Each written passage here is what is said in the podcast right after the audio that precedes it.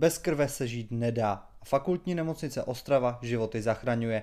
Proto krev také potřebuje. V tuto chvíli krevnímu centru nejvíce chybí krevní skupina A-. Do pomoci se ovšem zapojuje také Vysoká škola Báňská pomocí krevní výzvy. Posloucháte podcast Science is Calling a jeho hostem je docent Pavel Zapletal.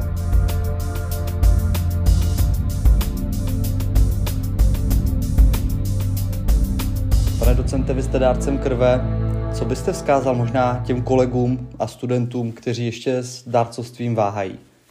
Tak vzkázal bych jim, aby určitě aspoň jednou krev darovat zkusili, protože je to podle mě uh, hodně prospěšné, prospěšné pro ostatní lidi, kteří tu krev potřebují a z mé zkušenosti je to i takové uvolňující darovat krev. Jednak se vytvoří krev nová a druhá věc je ta, že v podstatě, když je ten dárce potom pravidelný, tak má pravidelnou kontrolu svého zdraví, protože se chodí pravidelně na testy. Doktoři čas od času pošlou i Eh, na rozbor krve toho dotyčného dárce, takže je to pravidelná kontrola toho zdraví daného člověka. Spousta lidí, kteří krev darují pravidelně, s kterými jsem mluvil, tak kromě toho, že je to pro ně jakási jistota, že ta krev je zdravá a podobně, tak vyzdvihovali i, že jim to dává dobrý pocit, je to tak? No tak to každopádně. Dobrý pocit to vždycky dává. Vlastně to byl to jeden z důvodů, proč jsem chtěl darovat krev, protože té době, když jsem začal, nebo když jsem zač- mohl začat darovat, tak uh, umírala moje babička, takže jsem chtěl, být teda i to nepomohlo už, ale pro ten pocit, jako že bych někomu eventuálně mohl pomoct, tak pro ten důvod jsem začal darovat krev. Kolikrát jste už krev daroval? 74krát. Kolik máte janského plaket? No, mám vlastně bronzovou, stříbrnou a zlatou medaili a teď mi chybí 6, 6 odběrů do prvního kříže protože za 80 let bude první kříž. Vy už jste trošku zmínil to první darování. Pamatujete si ten pocit, kterým jste tam šel? Bál jste se? No, tak to je trošku náročnější, protože to bylo před 20 lety, protože jsem začal hned v 18, když to v podstatě takhle šlo. To jsem teda poprvé tam šel se svým otcem, protože mu otec pravidelně daroval krev, tak jsem měl podporu v něm. A ten pocit tak vždycky se člověk bojí každé, každé nové věci, nebo ve směs, každý se bojí nové věci, tak bát jsem se určitě bál, ale pak, pak to nějak padlo, jak jsem viděl to prostředí, protože samozřejmě vždycky to prostředí, že jsem už daroval na dvou místech, vždycky teda bezplatně, tak to prostředí takové přátelské, milé, čisté, to takové, tak to z člověka spadne potom ten stres. Hodně lidí má právě při darování krve tu historii v rodině, že daroval děda, daroval otec, Pokračuje v tom i vaše rodina dál? No tak eh, moje dcery zatím jsou malé na to, aby darovali krev, nicméně já jsem vlastně štafetu převzal po svém otci. Daroval teda můj brácha, do té, můj bratr do té doby, než uh, myslím mononukleóza nebo nějaká taková ta, ta nemoc mu zabránila v tom darování krve.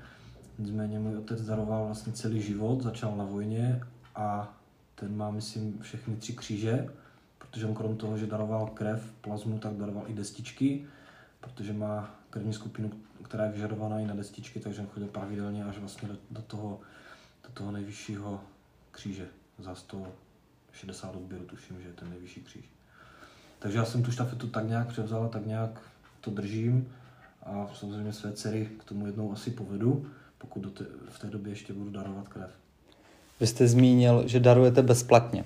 Je to jedna z motivací, to, ty odměny za darování krve, plazmy, jak přesvědčit třeba tu nejmladší generaci, ty lidi, kteří nedarují a třeba jak tomu rodiče nevedou? Tak já si nemyslím teda ze svého osobního pohledu, můj názor je ten, jako pokud se někdo darovat krev, tak ať to daruje ze své vlastní vůle a nechávat si za to platit, mně se to moc nelíbí.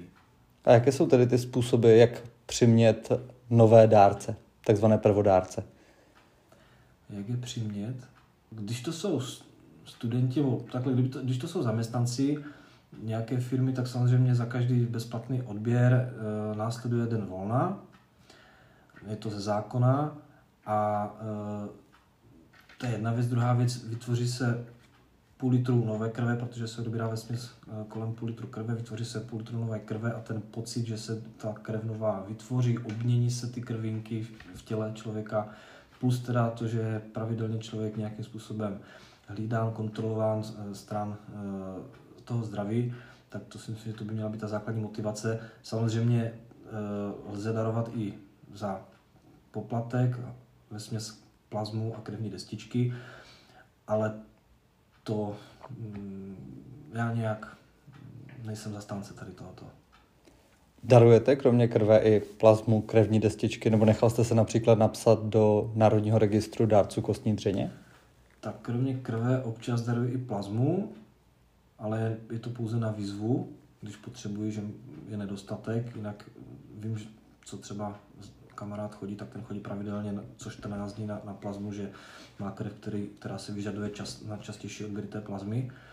Takže já chodím sporadicky na výzvu a co se týče kostní dřeně, tak dva roky zpátky, to mi bylo 36, tak zrovna byla kampaň a když jsem byl tady na, fakult, na fakultce darovat krev, tak tam měla kampaň Zapište se jako dárce kostní dřeně, což byla první kampaň, kterou jsem vlastně v životě viděl, byť v tak pozdním věku.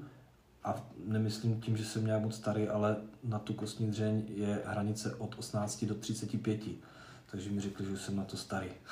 byť teda 36 jsem v té době. No. Byl už jste darovat v rámci krevní výzvy, nebo to bude poprvé? No, v rámci krevní výzvy mě to, já díky tomu, že chodím pravidelně, tak mi to, mě to vychází vždycky mimo tu krevní výzvu. Nicméně, teď, a teď mi to vyšlo vlastně taky, jsem byl před 14 dny darovat krev, tak mi to vyšlo před vyhlášením krevní výzvy.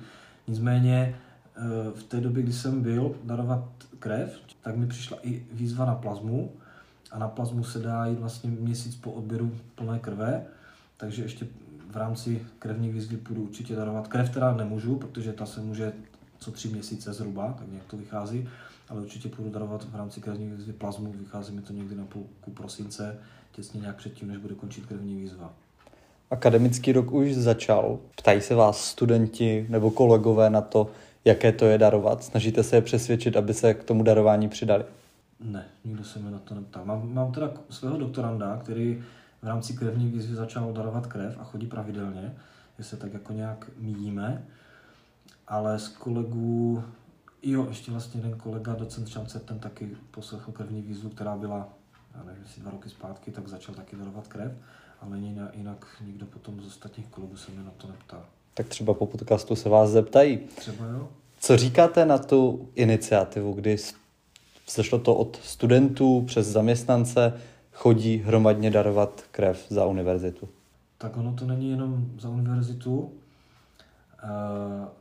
Jak když to stáhnou vlastně na, na naší fakultu, proč darovat zrovna z HGF, že je krevní výzva HGFky, tak mi se líbí to, že vlastně ta naše fakulta byla jedna z fakult, která tu univerzitu založila a pak, když má být, a beru to jako, že to je taková matka všech ostatní, kromě teda hutní fakulty, je to matka všech ostatních fakult, tak to beru jako, že s tou HGF je to, to darovat krev s tou, s tou matkou v rámci celé té univerzity.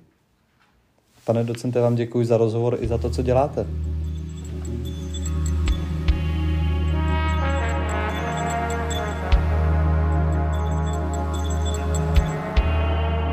Krevní výzva probíhá už od poloviny října.